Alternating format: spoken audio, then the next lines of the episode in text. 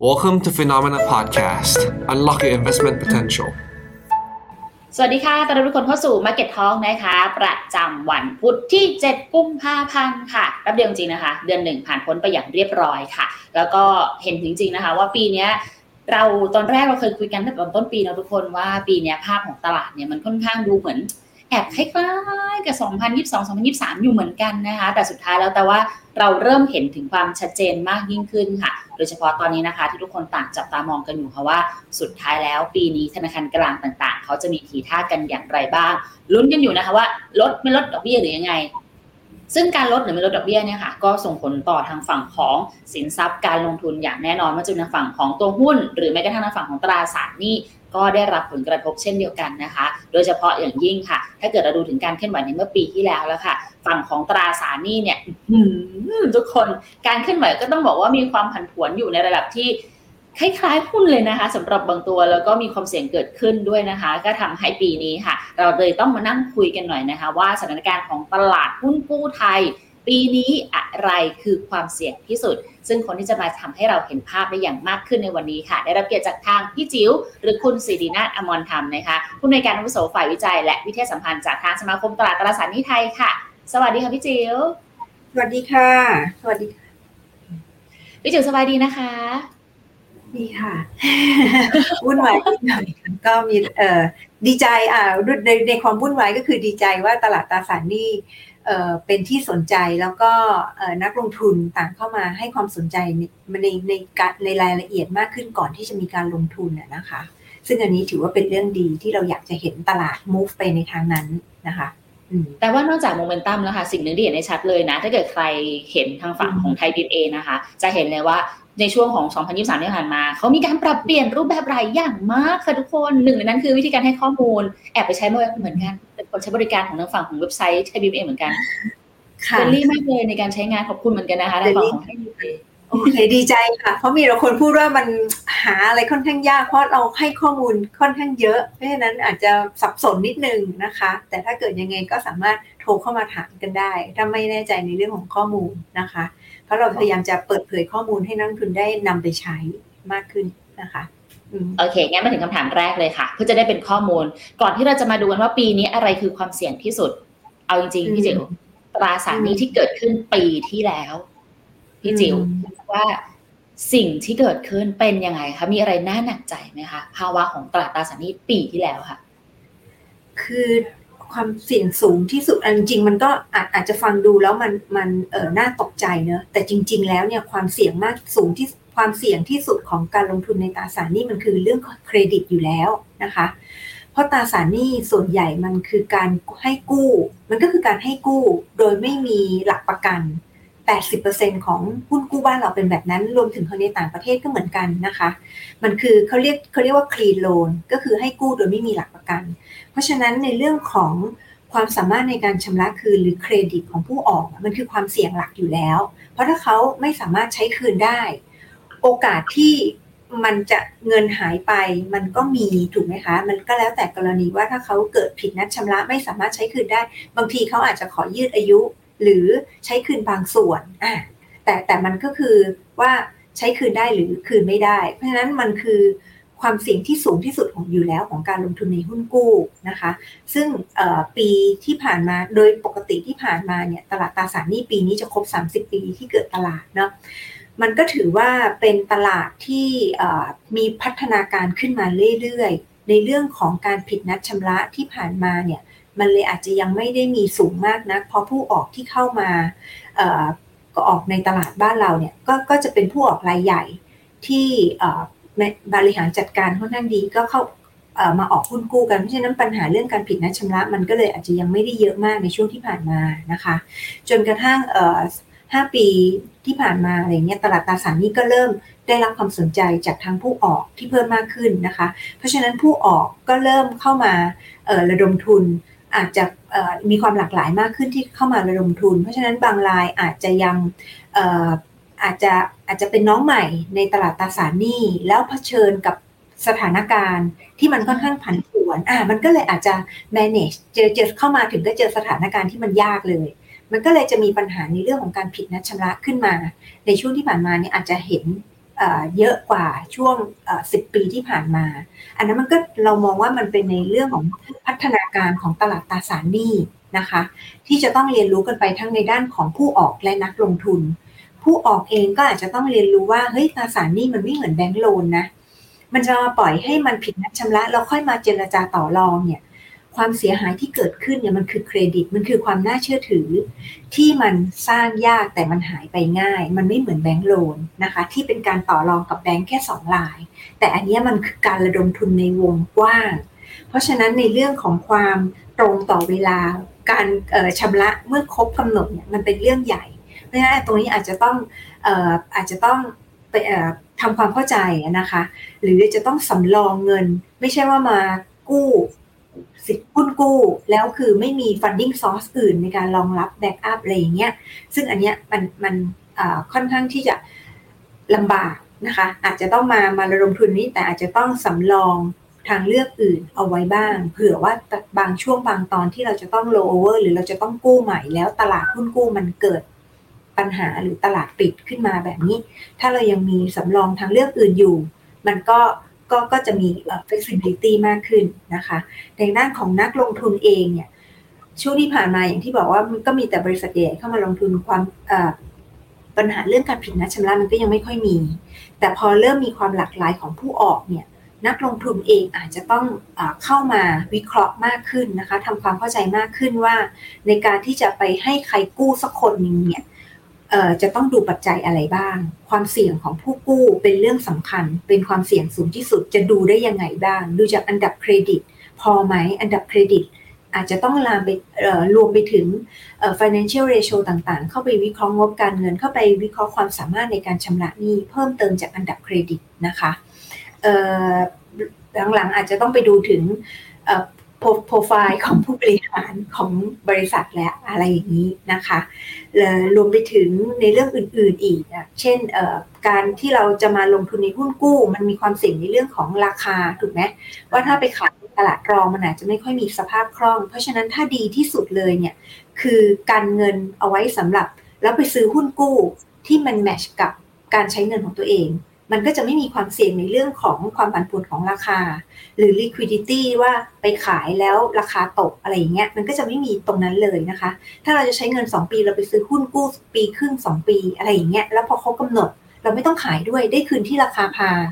ในระหว่างทางรับดอกเบี้ยสม่ำเสมอ เพราะฉะนั้นมันมันมันมันโอเคมากเลยโดยที่ดอกเบี้ยมันสูงกว่าแบงก์แต่ถ้าเราเลือกดีๆ มันจะไม่มีปัญหาถูกไหมแล้วก็ในเรื่องของการกระจายความเสี่ยง ถ้าเราเป็นนักลงทุนลงทุนโดยตรงเนี่ยถ้าแล้วเรากระจายการลงทุนในหุ้นกู้รุ่นต่างๆนะคะ มันก็หมายถึงเงินเงินสำรองหรือเซฟิงของเรา มันก็จะถ้ามันเกิดผิดนัดขึ้นมาจริงๆ อันนี้เราต้องเผื่อใจไว้นะคะ ถ้ามันผิดนัดขึ้นมาเราก็จะไม่ได้เสียไปทั้งก้อน แต่เราจะเสียไปบางส่วนในระดับที่เรายอมรับ แล้วเราถ้าเรากระจายความเสี่ยงพอกระจายการลงทุนพอเนี่ย มันก็จะไม่กระทบ เวลของของของผู้ลงทุนมากนะเพราะฉะนั้นปัจจัยพวกนี้ที่นักลงทุนตอนนี้เริ่มเข้ามาทำความเข้าใจแล้วก็มีความเข้าใจมากขึ้นในการลงทุนหุ้นกู้ ซึ่งก็ถือว่าเป็นผลพลอยได้จากปัญหาของการผิดนัดชำระในช่วงที่ผ่านมา ถึงแม้ว่าเราจะไม่อยากให้มันเกิดแต่มันเป็นธรรมชาติ ของการลงทุนในตราสารหนี้นะคะที่ที่จะต้องเรียนรู้ไปให้ทัน แล้วก็มันจะได้ไม่มีปัญหาในเรื่องของการลงทุนของนักลงทุนนะคะแต่นี้เห็นด้วยนะคะพี่จิ๋วเพราะว่าถ้าเกิดเราดูทางฝั่งของการพัฒนาการของตลาดตราสารหนี้ห้าปีที่ผ่านมาถือว่าเป็นการพัฒนาการแบบที่แบบเร่งตัวกว่าปกติด้วยนะ ใช่เพราะว่าอาจจะมีแคตตาลิซ์จากดอกเบี้ยในช่วงขาลง ช่วงห้าปีที่ผ่านมาดอกเบี้ยต่ำมาก พอต่ำมากมาลงทุนมาผู้ออกมาลงทุนมามากู้จากหุ้นกู้อะค่ะห้าปีถ้าดอกเบี้ย A หรือสามเอย่างเงี้ยโอ้ดอกเบี้ยต้นทุนการกู้มันสองเปอร์เซ็นกว่าสามเปอร์เซ็นเองนะ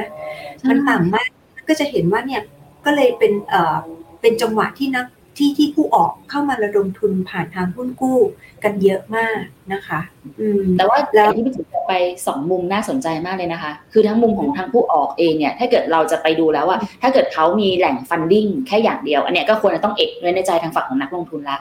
ส่วนของนักลงทุนเอง จะไปลงทุนหุ้นกู้แค่ตัวใดตัวหนึ่ง หรือว่ามีแค่แหล่งช่องทางก็ต้องเอะเหมือนกัน ใช่ ใช่ค่ะ เพราะบางทีเอออาจก็อย่างที่บอกว่า คือก่อนหน้านี้มันไม่มีปัญหาเรื่องการผิดนัด เพราะฉะนั้นconcern ตรงนั้นมันก็อาจจะน้อยลงตามธรรมชาติอยู่แล้วเพราะเราไม่เคยเห็นว่าผิดนัดมันเป็นยังไงถูกไหมก็เอ้ยดอกเบี้ยดีอะห้าเปอร์เซ็นต์เนี่ยก็ใส่ไปสักแปดสิบเปอร์เซ็นต์ของพอร์ตหรือร้อยเปอร์เซ็นต์ของพอร์ต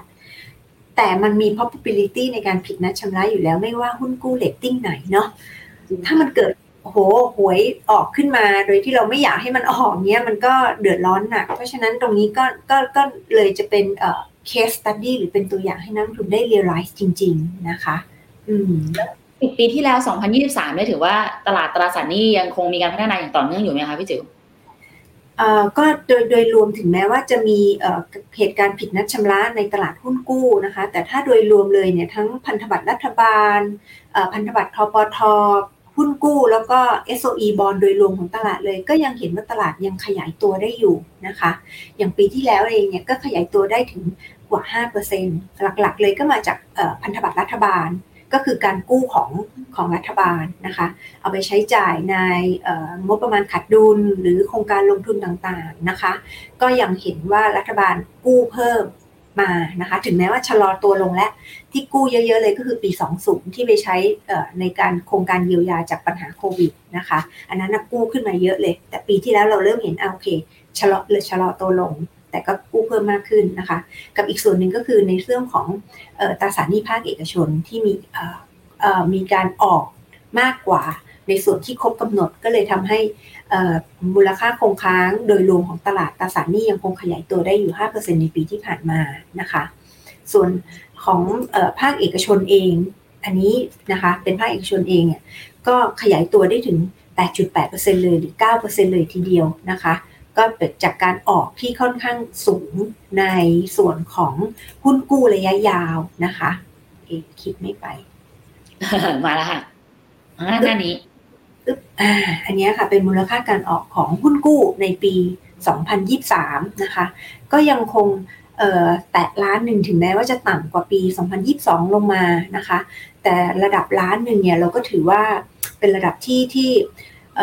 ค่อนข้างสูงนะคะในในในในระดับปัจจุบันนี้ถ้ามองย้อนไปที่ผ่านมาเนี่ยก่อนหน้านี้มันการออกมันอยู่ประมาณ 6 0 0 0 0 7 0 0 0 0 8 0 0 0 อยู่ประมาณนี้เองนะคะ จนมาแตะล้านหนึ่งเนี่ยครั้งแรกในปี 19 เองก่อนโควิดนะคะ พอโควิดก็ดรอปลงมาแล้วหลังจากนั้นก็คือเริ่มแตะล้านหนึ่งมาตลอดทุกปีเพราะฉะนั้น ถือว่าเป็นเป็นเป็นระดับที่ค่อนข้างสูงสำหรับตลาดตราสารหนี้ ซึ่งปีที่แล้วเองถึงแม้ว่าจะมีปัญหาผิดนัดชำระ แต่ก็ยังสามารถออกได้นะคะ ก็อาจจะเป็นว่าต้นทุนการกู้มันค่อนข้างต้นทุนการกู้ยืมนะคะดอกเบี้ยธนาคารมันค่อนข้างสูง แต่ของการมาออกหุ้นกู้ก็ยังต่ำกว่านะคะเพราะฉะนั้นผู้ออกที่มีอันดับเครดิตดี มีฐานกลุ่มนักลงทุนอยู่แล้วก็ ก็ก็ยังนิยมมาออกหุ้นกู้อยู่นะคะ แล้วก็ที่น่าสนใจในปีที่แล้วก็อาจจะเป็นว่าเนี่ยค่ะ การระดมทุนของผู้ออกเริ่มมาเสนอขายผ่านทางเอ่อนักลงทุนรายย่อยเพิ่มมากขึ้นนะคะ จากสัดส่วนตรงนี้อ่าจากสัดส่วนตรงนี้ค่ะ ที่เราเห็นว่าเอ่อสีสีชมพูส้มๆตรงนี้นะคะ การเสนอขายนักลงทุนรายย่อยหรือ PO เนี่ย เริ่มมีสัดส่วนที่ขยายตัวขึ้นจากแต่ก่อนอยู่ที่ประมาณ 10 กว่าเปอร์เซ็นต์เริ่มมา 20-30%ในช่วง 3 3 4 ปีที่ผ่านมา แล้วปีที่แล้วเองก็ขึ้นมาถึง 40%นะคะ อันนี้นี่อาจจะน่าจะเป็นว่า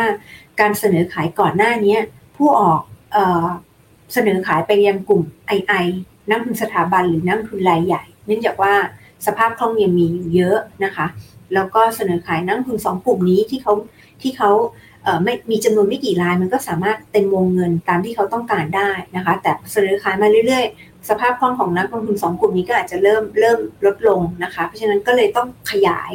มายังฐานกลุ่มนักลงทุนที่กว้างขึ้น นั่นก็คือนักลงทุนรายย่อยนั่นเองนะคะ ก็เราจะเห็นน่าจะเห็นแนวโน้มแบบนี้ในช่วงสองสามปีข้างหน้านี้นะคะ แนวโน้มน่าจะว่า PO น่าจะยังเป็นสัดส่วนที่เอ่อสูงเอ่อในระดับที่สูงอยู่ระดับนี้ได้นะคะ อันนี้เห็นถึงภาพชัดเลยนะคะ เพราะว่าการที่เติบโตของฝั่งของตลาดตราสารหนี้อะถ้าเกิดจะแบบโตแค่เฉพาะส่วนใดส่วนหนึ่งก็ถือว่าเป็นความเสี่ยงเหมือนกันแต่พอณตอนนี้ด้วยสัดส่วนที่มันเริ่มมีปริมาณ ที่มันเข้ามาใกล้เคียงกันมากขึ้น หรือว่าทางฝั่งของนักทุนรายย่อยเนี่ยเริ่มเพิ่มสัดส่วนขึ้นมาเราก็อาจจะมีโอกาสได้เห็นผลิตภัณฑ์ทางฝั่งของตัวหุ้นกู้ที่ออกมาหลากหลายมากยิ่งขึ้นเพื่อตอบสนองกับกลุ่มนี้ด้วย มันก็เป็นพัฒนาการที่มันจะเห็นได้นะพี่ถึงน่า ก็เป็นไปได้นะคะ เพราะว่านักลงทุน PO เองเนี่ยก็อาจจะมี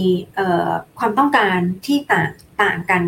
อย่างตัว SLB อย่างเงี้ยค่ะ Sustainability Link Bond อันนี้เป็นเป็นตราสารหนี้ที่อัตราดอกเบี้ยมันใช้อัตราดอกเบี้ยสามารถปรับขึ้นลงได้ตาม KPI ที่ต้องสอดคล้องกับความยั่งยืน นะคะความยั่งยืนของหน่วยของขององค์กรเนี้ยค่ะซึ่ง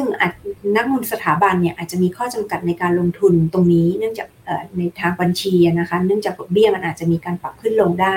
ซึ่งเราอาจจะเห็นก็ได้นะคะในอนาคตว่ามีการเสนอขายตัว SLB นี่กับกลุ่ม PO มากขึ้น เพราะว่ากลุ่ม PO ไม่มีเงื่อนไขหรือข้อจำกัดในการลงบัญชีนะคะ ตรงนี้ก็มีความเป็นไปได้นะคะ อาจจะมีเห็นหุ้นกู้ ในฟีเจอร์ต่างๆ ที่มีความหลากหลายขึ้น ซึ่งก็จะถือว่าเป็นพัฒนาการของตลาดตราสารหนี้ที่อาจจะเกิดขึ้นมาได้นะคะ แล้วของอย่างปีนี้ล่ะคะพี่จิ๋วสิ่งที่เราเห็นแนวโน้มของตราสารหนี้ไทยปีนี้ค่ะ เพราะว่าปีนี้ต้องบอกว่ามันก็ค่อนข้างต่างกับ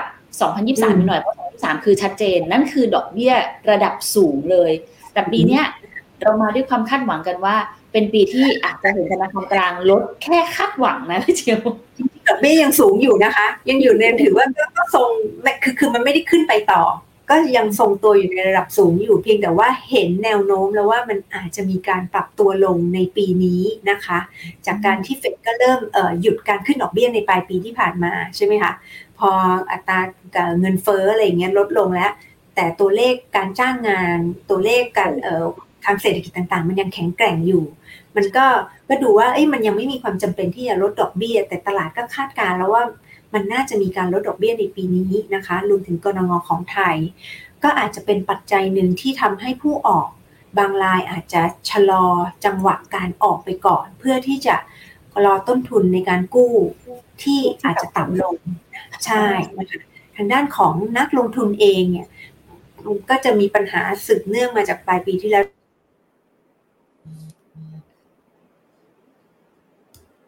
แรกนี้ก็อาจจะย่อตัวลงมาหน่อยนะคะ การออกในในในเดือนมกราคมปีนี้ก็เลยต่ำลงจากปีที่แล้วค่อนข้างมากนะคะ ที่ปีที่แล้วอาจจะเป็นช่วงจังหวะตอนต้นปีมกราคมเนี่ยมันยังเป็นช่วงจังหวะขาขึ้นเพราะนั้นก็เป็นอาจจะเป็นปัจจัยหนึ่งที่ทำให้ผู้ออกเร่งการออกหุ้นกู้ถูกไหมก่อนที่มันจะขึ้นไปในช่วงมกราคมปีที่แล้วเพราะนั้นปีที่แล้วก็เลยค่อนข้างสูงนะคะ ปีนี้ก็ดรอปลงมาหน่อย หน่อยขนาดไหนพี่จิ๋วพอมีตัวเลขไหมคะก็ประมาณเอ่ออันนี้เห็นสไลด์ไหมคะโอเคเห็นแล้วค่ะใช่ อย่างปีที่แล้วมกราคมอะค่ะเจ็ดหมื่นแปดเนาะเจ็ดหมื่นแปดปีนี้ลงมาสามหมื่นเก้าก็เออเกือบเกือบห้าสิบเปอร์เซ็นตนะคะ แต่ถ้าเทียบกับปีสองศูนย์ปีโควิดเลยก็ใกล้เคียงกันนะคะคิดว่าคิดว่านะคะ ถ้าจังหวะดอกเบี้ยที่มันพอจะชะลอทรงๆ หรือชะลอตัวลงเนี่ยน่าจะเห็นการออกเร่งออกของภาคเอกชนนะตอนนี้ตอนนี้ส่วนตัวคิดว่าเขาน่าจะชะลอกันแล้วรอจังหวะดอกเบี้ยนิดหน่อยนะคะแล้วก็ sentiment ของตลาดเองนักลงทุนก็อาจจะมีความระมัดระวัง ถ้าต้องการออกจริงอาจจะต้อง offer คูปองที่สูงขึ้นไปอีกนะคะ เพราะฉะนั้นก็เลยเป็นการชะลอมากกว่านะคะในช่วงตั้งแต่เมษาไปอะไรเงี้ย อาจจะน่าจะเริ่มเห็นตลาดการออกเนี่ยกลับมานะคะมาเพิ่มมากขึ้นพี่จิ๋วค่ะแล้วคาดการณ์ของทางฝั่งของสมาคมเองนะคะ เราได้ลองดูมีทำคาดการณ์เลยไหมคะใช่ปีนี้เองนะคะ เราทางสมาคมก็คาดว่าน่าจะแตะระดับ 1 ล้านล้านได้นะคะ เนื่องจากว่า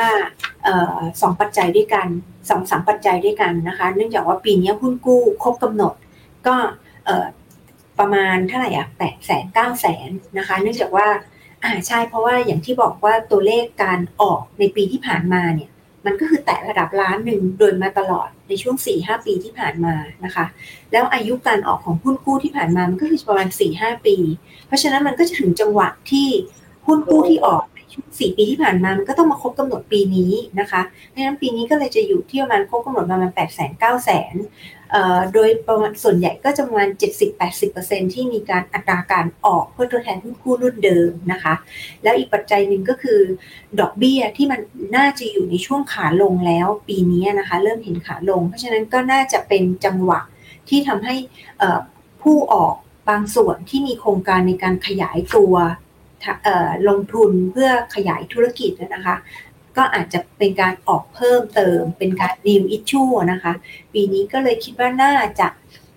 แตะระดับ 1 ล้านล้านได้นะคะ9แสนถึงล้านหนึ่งอะไรอย่างเงี้ยค่ะ ปีนี้คิดว่าทางทางสมาคมคาดการณ์เนื้ออย่างนั้นนะคะ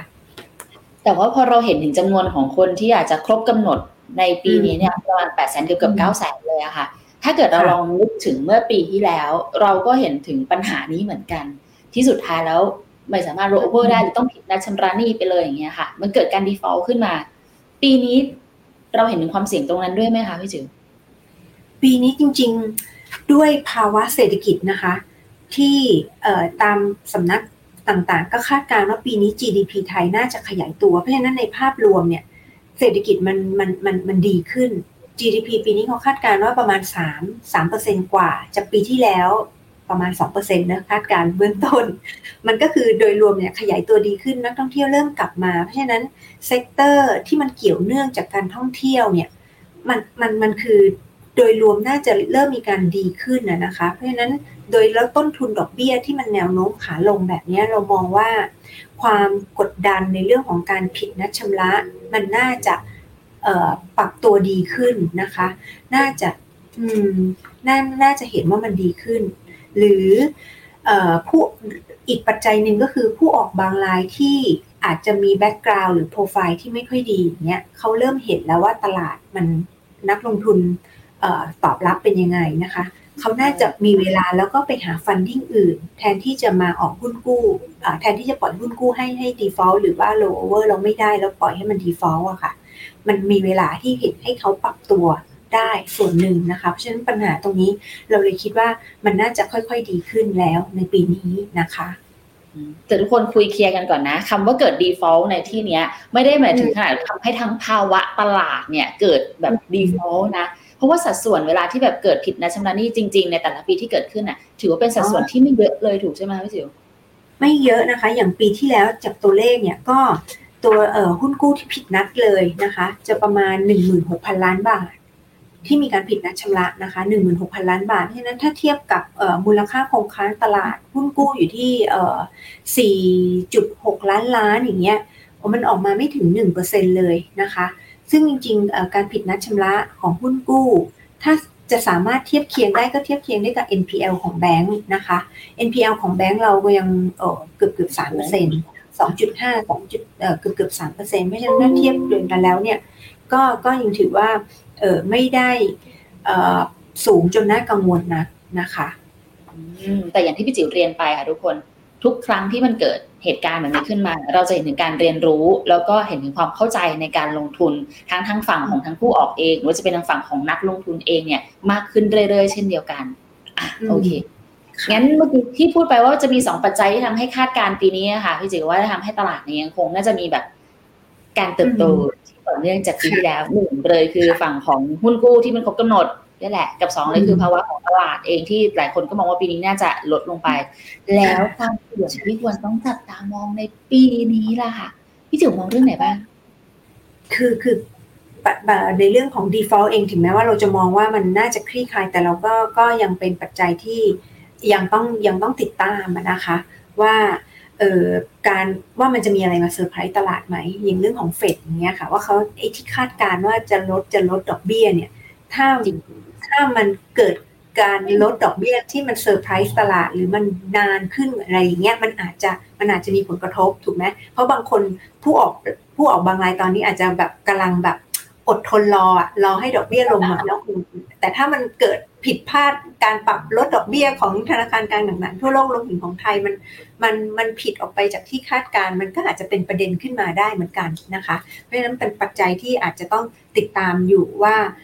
จังหวะการปรับลดดอกเบี้ยของธนาคารกลางของเฟดและของไทยอะไรเงี้ยว่ามันจะผิดคาดไปมากน้อยแค่ไหน แล้วมันจะกระทบกับการ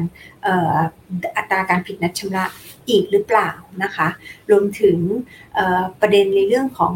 อสังหาริมทรัพย์ทั้งในต่างประเทศเอง เราก็จะเห็นว่าไม่ใช่ของไทยที่ที่ที่มีความกังวลในเรื่องของการผิดนัดชำระเพราะมันเนเจอร์ของธุรกิจอสังหาที่จะต้องกู้มาเพื่อไปลงทุนค่อนข้างสูงนะคะ property ในจีนก็ตอนนี้ก็จะเห็นว่ามันก็เงียบๆไป แต่ก็มีประเด็นอยู่นะคะ หรือในของอเมริกาที่ก็จะมีข่าวว่าสิ่งอะไรอะ อสังหาในเชิงพาณิชย์นะคะ ที่เขาก็มีการปรับตัวลดลงมากๆซึ่งตอนนี้เราก็ก็ติดตามอยู่ว่ามันจะกลายเป็นประเด็นขึ้นมาหรือเปล่านะคะ ซึ่งถ้า sentiment ต่างประเทศไม่ดี แน่นอนมันก็กระทบกับ sentiment ของในประเทศด้วยเหมือนกันนะคะ อันนี้ก็จะต้องเป็นปัจจัยที่นักลงทุน ถ้าลงทุนโดยตรงอาจจะต้องก็ต้องติดตามนะคะคุยถึงประเด็นนี้อยากเชิญพี่จุ๋ยพี่จิ๋วคุยในเรื่องนี้นะคะคือเพื่อให้ทุกคนเห็นภาพตรงกันโดยปกติแล้วค่ะสัดส่วนของ sector ที่ออกหุ้นกู้ในเมืองไทยอะค่ะ ปกติเป็นแบบไหนคะพี่จิ๋วปีนี้ก็มีความสนน่าสนใจตรงไหนไหมคือคือถ้าจะมองในภาพดูมูลค่าคงค้างก็ได้ค่ะ มูลค่าคงค้างของเอ่อ sector ที่มีสูงสูงเลยนะคะ ของไทยก็จะเป็นอสังหาริมทรัพย์อ่าแปด sector หลักๆเลยนะคะ ก็คืออสังหาริมทรัพย์เออไม่ใช่ energy พลังงานนะคะ จะมีมูลค่าคงค้างสูงที่สุดเลย finance นะคะ property commerce แล้วก็ ICT อ่า food กับแบงก์อะอันนี้จะเป็น6 sector หลักๆ ที่มักจะมีมูลค่าการออกหุ้นกู้ที่อยู่ในอันดับต้นๆ ในทุกๆปีนะคะ โดยปีที่ผ่านมาเองก็สลับสับเปลี่ยนมาเป็น sector finance นะคะที่มีมูลค่าการออกสูงที่สุดนะเพราะฉะนั้นก็เป็น nature ก็จะอยู่ประมาณนี้แหละค่ะปีที่แล้วไฟแนนซ์สูงสุดเลยเหรอพี่จิ๋วเกิดอะไรขึ้นมา ใช่ finance energy property นะคะสาม sector หลักตรงนี้ ซึ่งก็เออคือคือถ้าดูในภาพรวมก็ก็ก็ก็ sector หลักๆ อย่างที่บอกอันนี้ค่ะแปด sector ที่ที่กล่าวมาเมื่อกี้เนี่ยก็จะมักจะเป็น sector ที่มีการออกสูงอยู่แล้วนะคะ ก็จะสลับสับเปลี่ยนกัน แต่ปีที่แล้วอาจจะมีความน่าสนใจว่าเอ้ยไฟแนนซ์เอ่อที่ที่เราไม่ค่อยเห็นว่าเขาออกสูงสุดเนี่ยปีที่แล้วก็มาออก เป็นอันดับหนึ่งเป็น sector อันดับหนึ่งนะคะ ซึ่งอันนี้ก็อาจจะหลาย ๆ ปัจจัยประกอบกันว่าเออมีการระมัดระวังสินเชื่อของธนาคารพาณิชย์หรือเปล่านะคะ เลยทำให้ลูกค้าบางส่วนอาจจะต้องมาหันมาพึ่งแฟไฟแนนซ์เพิ่มมากขึ้นนะคะ หรือในแง่ของการชำระผ่อนคืน อาจจะมีอัตราที่ลดลง เริ่มลดลงหรือแบบเพราะตามข่าวก็เห็นมีการยึดรถ มือสองอะไรอย่างนี้กันมากขึ้นนะคะ ก็อาจจะต้องมีความจำเป็นที่ sector นี้อาจจะต้องมาออกระดมทุนเพิ่มมากขึ้นเพื่อไปปล่อยสินเชื่อ อันนี้ก็ก็ก็ยังเป็นที่น่าสังเกตนะคะส่วนอันดับ 2 ก็เป็น Energy ซึ่งก็เป็น sector หลักของไทยอยู่แล้วที่มาออกหุ้นกู้นะคะ ก็โครงการ renewable energy ที่มีการลงทุนมาอย่างต่อเนื่องในในช่วงที่ผ่านมา ก็ยังคงต้อง ยังไม่เพียงพอกับความต้องการนะคะ เพราะตอนนี้สัดส่วน renewable energy กับการใช้ไฟฟ้าผลิตไฟฟ้าที่ผลิตจาก renewable source อาจจะยังไม่ไม่ได้ในสัดส่วนที่ตามที่ต้องการก็ยังคงต้องมีการระดมลงทุนเพิ่มในใน sector นี้อยู่นะคะส่วนทางฝั่งของอสังหาก็เป็นปกติของธุรกิจอยู่แล้ว ที่จะใช้ใส่เงินเม็ดใหญ่เนาะ ใช่ใช่ค่ะเพราะ nature ของธุรกิจเวลาที่ลงทุนไปค่อนข้างเยอะก่อนกว่าที่จะสามารถขายได้ก็ต้องออหาแหล่งเงินทุนที่ที่ต่ำกว่าแบงก์หรืออาจจะต้องกระจายออกมาจากแบงก์ก็ตลาดหนึ่งที่เป็นหลักเลยก็คือหุ้นกู้นะคะนี่ก็น่าจะเข้าใจได้ตาม nature ของธุรกิจ อืมนั่นแสดงว่าปีนี้ finance energy property ควรเป็นสาม sector ที่เดี๋ยวเราต้องจับตามองอยู่ไหมคะ หรือว่า จับตามองในในแง่ไหนคะจับตามองว่าเอ้ยจะมีจะออกเยอะอีกไหมเองใช่ไหมหรือว่าในแง่ของว่าจริงนั้นเพราะความกังวลในเรื่องของ rollover เองอะเออ volume ใช่ volume เขาเยอะ แต่จริงก็ต้องไปดูเป็นรายตัว ไปดูในในในบางบริษัทมากกว่านะคะ ว่าบริษัทไหนที่ผลประกอบการในช่วงที่ผ่านมาไม่ค่อยจะดีนะคะ แล้วก็ อาจจะไม่ค่อยมี flexibility ในในในการระดมเงินทุนอ่าอย่างเงี้ยหรือ nature ของเขาคือออกออกสั้นๆ แล้วเพื่อ low over อย่างเงี้ยก็จะมีความเสี่ยงใน low over การ low over ที่ที่มากกว่าบริษัทอื่นเนาะถ้ามันประกอบกันอยู่หลาย ๆ ปัจจัยอันเนี้ยบริษัทนั้นอาจจะต้องเอ่อนักลงทุนถ้าจะถ้าถ้ายังมีความมั่นใจก็อาจจะต้องขอคูปองที่สูงขึ้นหน่อยละเพราะว่าความเสี่ยงในการ rollover เขาค่อนข้างสูงนะคะ ซึ่งจังหวะในช่วงที่ผ่านมาเนี่ยก็จะเห็นว่า credit spread ของหุ้นกู้กลุ่มเลตติ้งต่ำๆเนี่ยมันปรับตัวสูงขึ้นเหมือนกันนะคะ นักลงทุนมีความระมัดระวัง แล้วก็เรียกร้องส่วนชดเชยความเสี่ยงตรงนี้สูงขึ้น เพราะฉะนั้นอันนี้ก็จะเป็นเออมันจะเป็นแค่ผลพลอยได้ที่ที่ดีกับนักลงทุนนะคะว่าผลตอบแทนหรือคูปองของหุ้นกู้เลตติ้งต่ำๆเนี่ยมันปรับตัวสูงขึ้นชดเชยกับความเสี่ยงที่มันเหมาะ อาจจะมองว่าเหมาะสมขึ้นนะคะเพราะช่วงที่ผ่านมาเนี่ยมันเป็นตลาดของผู้ออก ออกมาเท่าไหร่ก็ขายได้หมดออกไปเท่าไหร่ก็ขายได้หมด นักลงทุนอาจจะไม่มีความระมัดยังไม่มีความตระหนักในเรื่องของออความเสี่ยงในการลงทุนหุ้นกู้มากนักเพราะฉะนั้นก็เลยอาจจะลงทุนในผลตอบแทนที่มันอาจจะต่ำกว่าระดับความเสี่ยงของหุ้นกู้อยู่บ้างนะคะในช่วงที่ผ่านมา ซึ่งตอนนี้ก็จะเห็นว่ามันเริ่มปรับตัวเหมาะสมกับกับกับความเสี่ยง ของหุ้นกู้มากขึ้นนะคะ ซึ่งตรงนี้ก็ก็เป็นข้อดี แล้วก็เป็นผลประโยชน์ของนักลงทุนนะคะอืมก็จริงๆเขาบอกว่าช่วงก่อนหน้านี้demand สูงมาก supply ออกมาเท่าไหร่ใช่ใช่ เพราะว่าดอกเบี้ยต่ำนักลงทุนก็ search for yield นะคะ ก็มาลงทุนในหุ้นกู้ ความกังวลในเรื่องของ default ก็ยังไม่ค่อยมีนะคะ เพราะฉะนั้นการเรียกร้องส่วนชดเชยความเสี่ยงตรงนั้นก็อาจจะยังไม่มากนักนะคะ ตอนนี้ก็ก็ถือว่าเป็นการปรับตัวที่ดีนะคะ ในแง่ของดอกเบี้ยหรือคูปอง หรือความระมัดระวังของนักลงทุนค่ะ แต่ว่าอีกหนึ่งความได้เปรียบของนักลงทุนนะพี่จิ๋วคือนอกเหนือไปจากตัวดอกเบี้ยที่ออกมาชดเชยความเสี่ยงที่มันสูงขึ้นด้วยอะค่ะ ประเด็นหนึ่งเลยคือ ประเภทของหุ้นกู้ที่ออกมา ก็มีความหลากหลายมากขึ้นด้วยถูกไหมมันก็จะเลยมาแมชกับความต้องการนักลงทุนได้ ความหลากหลาย จริงๆเอ่อก็ความหลากหลายหมายถึงมีเริ่มมีหุ้นกู้มีประกันแบบนี้อะคะหรือว่าเป็น structure note ซึ่งเป็น structure note อืมในมุมมองแปลค่ะพี่จิ๋วแต่แต่หมายว่า หุ้นกู้ของแต่ละบริษัทอะค่ะเดี๋ยวนี้เขาเริ่มออกมาแล้วเหมือน ไม่แน่ใจว่าเขามีการสำรวจความต้องการของนักลงทุนหรือเปล่าเลยจะเห็นแบบกฎข้อเงื่อนไขหรือลักษณะการออกหุ้นกู้แต่ละตัวค่ะ ออกมาค่อนข้างแบบ มีจุดที่อาจจะแตกต่างกันในแต่ละบริษัทมากขึ้น แล้วก็ทำให้แบบนักลงทุนสามารถที่จะเลือกลงทุนตรงตรงกับความต้องการของตัวเองได้มากขึ้นด้วยอะค่ะ อย่างนี้พี่จิ๋วพูดถึง structure note ใช่ไหมเออใช่แต่ structure note เราไม่เราไม่พูดถึงว่ามันเป็นหุ้นกู้เนาะเพราะว่า อ่าโดยโดยโดยโดยเครื่องมืออะมันโดยวัตถุประสงค์ของการออกมันออกจากสถาบันการเงิน เพื่อเป็นทางเลือกในของการลงทุนของการฝากเงินอ่าเพื่อหาผลตอบแทนเป็นหลัก แต่ไม่ใช่เพื่อการระดมทุนของผู้ออก เราก็เลยไม่ได้มองว่ามันเป็นเป็นหุ้นกู้โดยที่มีวัตถุประสงค์เพื่อการระดมทุนนะเราอาจจะอาจจะไม่ได้พูดถึงตัว structure note แบบนั้น แต่ถ้าพูดถึงฟีเจอร์นะคะ ฟีเจอร์ของหุ้นกู้เองก็เออจริง ๆ เอ่อก็ก็อาจจะมองว่าในแง่ของตัว ESG หรือเปล่าคะที่ที่มันมีความหลากหลายเพิ่มมากขึ้น ด้วยค่ะแล้วแต่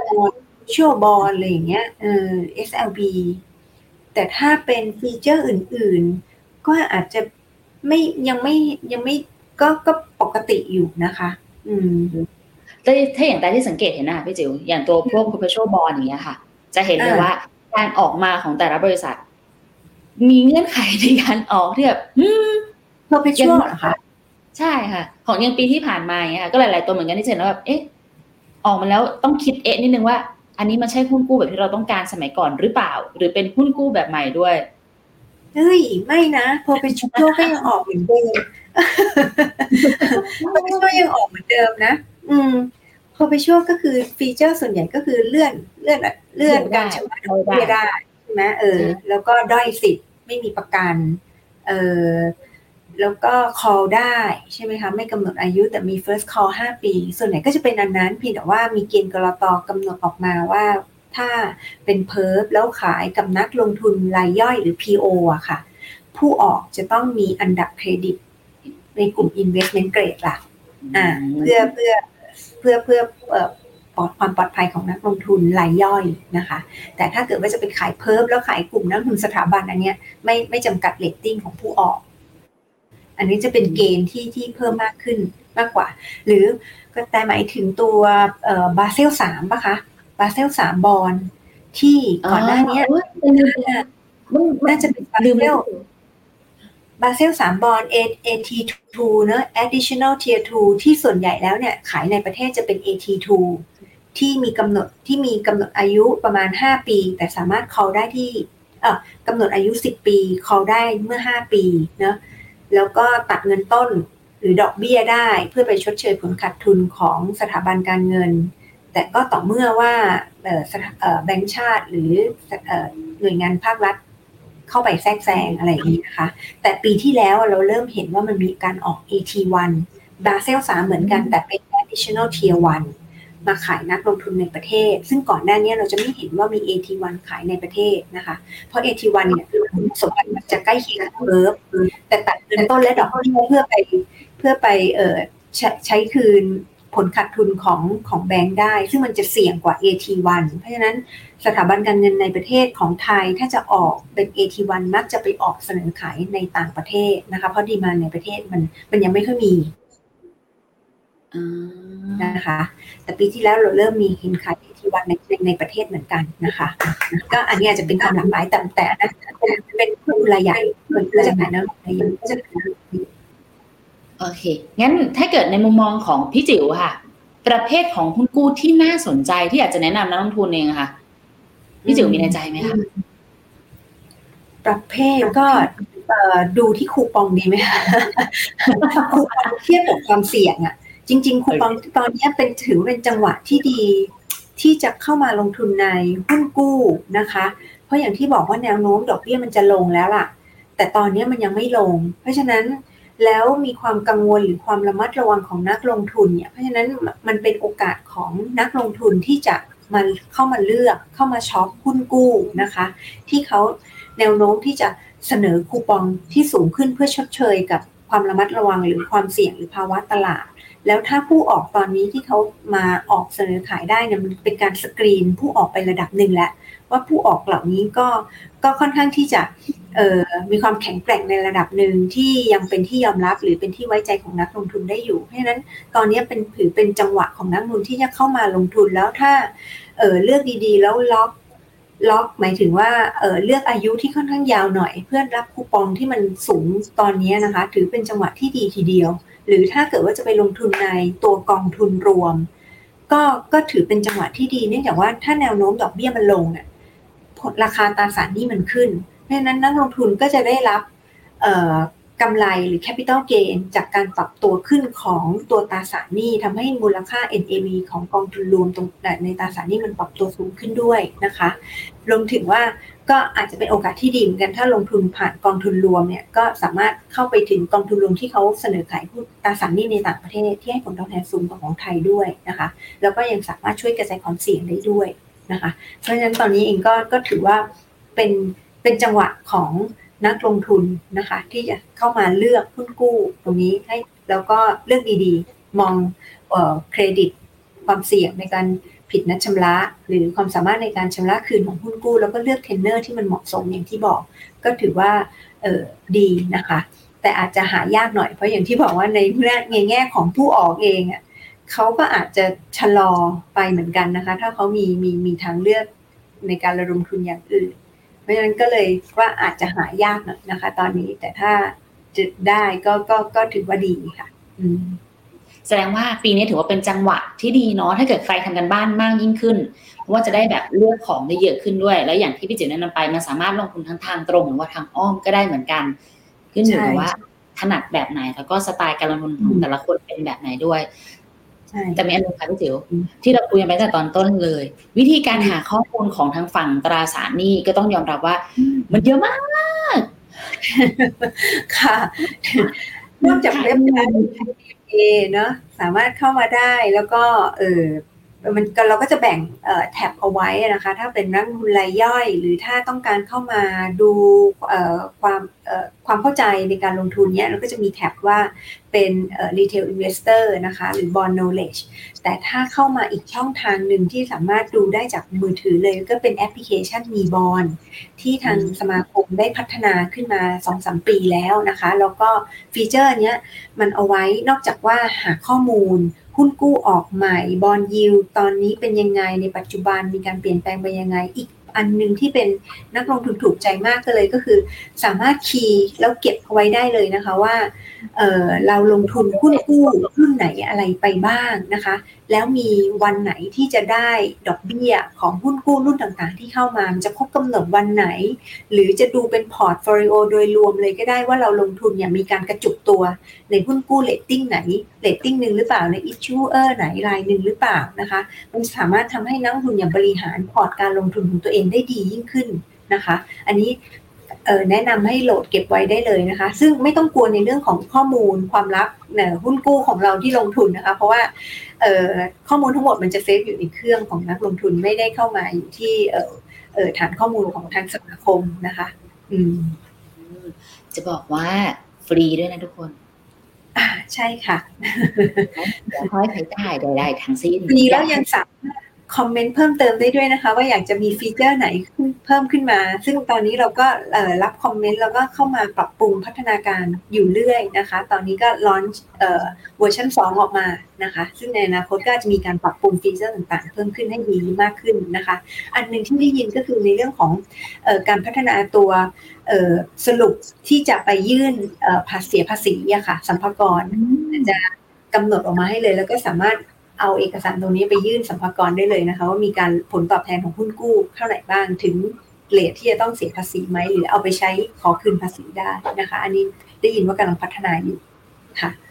อะทุกคนตลาดพัฒนาเครื่องมือพัฒนานักลงทุนก็พัฒนาตามกันไปค่ะ ก็เอาเป็นว่าเดี๋ยวยังไงวันนี้นะคะ เราได้คุยกับพี่จิ๋วพอเป็นหอมปากหอมคอแล้วล่ะไม่แน่ไม่แน่ใจพี่จิ๋วยังอยู่กับเราอยู่หรือเปล่าเออโอเคแต่ทีนี้น่าจะ หน้าจอเหมือนมันแห้งไป มันขยับหน้าจอเปลี่ยนหน้าจอไม่ได้ โอเค งั้นคำถามสุดท้ายค่ะพี่จิ๋วให้ฝากถึงนักลงทุนหน่อยค่ะ คือก็อย่างที่บอกว่าเอ่อในความเอ่อเสียหายในเรื่องของการผิดนัดชำระนะคะผลภายได้ที่อาจจะไม่อยากได้แต่นั้นเป็นผลภายได้ก็คือในเรื่องของ awareness ของนักลงทุน ในในการลงทุนในตราสารหนี้นะคะ เพราะฉะนั้นแนะนำให้ทำความเข้าใจในเรื่องของผลตอบแทนและความเสี่ยงของการลงทุนในตราสารหนี้ก่อนนะคะ ก่อนที่จะลงทุนโดยเฉพาะถ้าอยากจะลงทุนตรงโดยตรงนะคะ คือการเลือกซื้อหุ้นกู้เองนะคะก็ความเสี่ยงหลักๆ เลยก็คือในเรื่องของความสามารถในการชำระคืนนะคะ หรือในเรื่องของเครดิตริสนั่นเองที่ก็สะท้อนได้จาก อันดับเครดิต หรือการเพิ่มเติมเข้าไปวิเคราะห์ในแง่ของอัตราส่วนทางการเงินความสามารถในการชำระหนี้ของบริษัทเพิ่มเติมนะคะ แล้วก็เลือกหุ้นกู้ที่เหมาะกับความต้องการใช้เงินของตัวเอง ก็จะสามารถลดความเสี่ยงในเรื่องของการผันผวนของราคา หรือ liquidity risk ของหุ้นกู้ลงได้ เพราะว่าหุ้นกู้สภาพคล่องก็ก็จะค่อนข้างต่ำนะคะ จะต้องรอหน่อยในการที่จะขาย หรือและที่สำคัญก็คือต้องกระจายการลงทุนนะคะกระจายความเสี่ยงในหุ้นกู้บริษัทต่างๆเลตติ้งต่างๆนะคะ เพื่อว่าเมื่อถ้ามันเกิดเหตุการณ์ที่เราไม่คาดคิดขึ้นว่ามันผิดนัดชำระขึ้นมา ความเสียหายมันจะได้จำกัดอยู่นะคะ แล้วก็รับความเสี่ยงตรงนั้นได้ ประมาณนี้ค่ะขอบคุณมากมากเลยค่ะพี่จิ๋ว จะได้แบบเปลี่ยนกันนะหลาย ๆ คนที่จะเจอค่ะ ยังมีมุมมองอยู่ว่าการลงทุนในฝั่งของหุ้นกู้หรือฝั่งของบอลเนี่ยความเสี่ยงต่ำมาก แต่ในความเป็นจริงอะค่ะ ความเสี่ยงมันจะต่ำมากก็ต่อเมื่อเราทำกันบ้านมาอย่างดี เพื่อให้มันเลือกสินทรัพย์ที่มันเหมาะกับตัวเองแล้วอะค่ะ ความเสี่ยงก็จะถูกจำกัดลงไปได้ที่จิ๋วแนะนำวันนี้เลย ใช่ใช่ค่ะ เพราะว่าจริง ๆ ความเสี่ยงต่ำคือความเสี่ยงมันมีหลายอย่าง มันจะต่างจาก หุ้นถูกไหมคะ หุ้นเนี่ยมันมีความเสี่ยงเรื่องของราคาที่ค่อนข้างสูงผันผวนราคาค่อนข้างมาก แต่ในเรื่องของราคาของตราสารหนี้เนี่ยก็ถือว่าค่อนข้างต่ำนะคะ แต่มันจะมีความเสี่ยงในเรื่องของเครดิต แล้วก็สภาพคล่อง แต่สภาพคล่องก็คือซื้อยากขายยากหรือราคาตกจากการขายเนี่ยมันสามารถป้องกันได้หรือหลีกเลี่ยงได้ ถ้าเราเลือกหุ้นกู้ที่มัน อายุตามที่เราต้องการใช้เงิน มันก็จะไม่มีความเสี่ยงนั้น แล้วก็จะเปรียบเทียบแค่เหลือความเสี่ยงหลักของหุ้นก็คือในเรื่องของความผันผวนราคา กับความเสี่ยงในเรื่องของเครดิต หรือโอกาสในการผิดนัดชำระหนี้ ซึ่งโอกาสในการผิดนัดชำระหนี้เนี่ย มันมีหุ้นกู้หลายอันดับเครดิต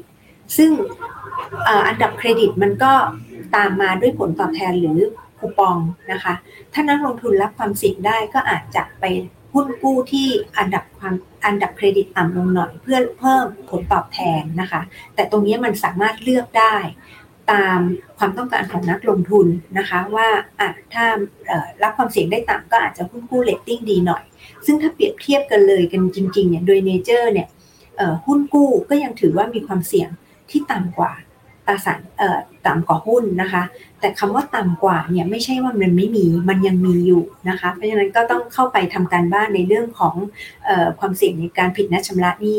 มากหน่อยนะคะก็ก็น่าจะสบายใจมากขึ้นได้ในการลงทุนนะคะ เพราะฉะนั้นเขาก็เลยบอกว่าโดย nature ที่มันความเสี่ยงที่มันต่ำกว่านะคะ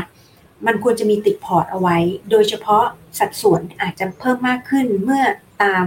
ความสามารถในการรับความเสี่ยงของนักลงทุนที่น้อยลง ความเสี่ยงในความสามารถในการรับความเสี่ยงที่น้อยลง มันก็ส่วนใหญ่ก็จะแปรผันตามอายุถูกไหม อายุมากขึ้น โอกาสในการทำงานหรือหาเงินมาเออชดเชยกับที่เสียไปมันก็จะน้อยลงแล้ว เพราะฉะนั้นพออายุมากขึ้นสัดส่วนที่จะมีการลงทุนในตราสารหนี้ในพอร์ตมันก็จะเพิ่มขึ้นตามนั่นเองนะคะ อันนี้ฝากไว้ อยากรู้ว่าข้อมูลหุ้นกู้แต่ละตัวเป็นอย่างไรจะมาวัดความเสี่ยงแบบไหนคิดแล้วอัตราเครดิตมันคุ้มค่าไหมลองเข้าไปดูข้อมูลในไทย BMA ได้เลยค่ะ ทั้งตัวเว็บไซต์แล้วก็ทางฝั่งของตัวแอปพลิเคชันน้องมีบอนด์หรือถ้าเกิดเห็นข้อมูลแล้วค่ะอะไรนะคะ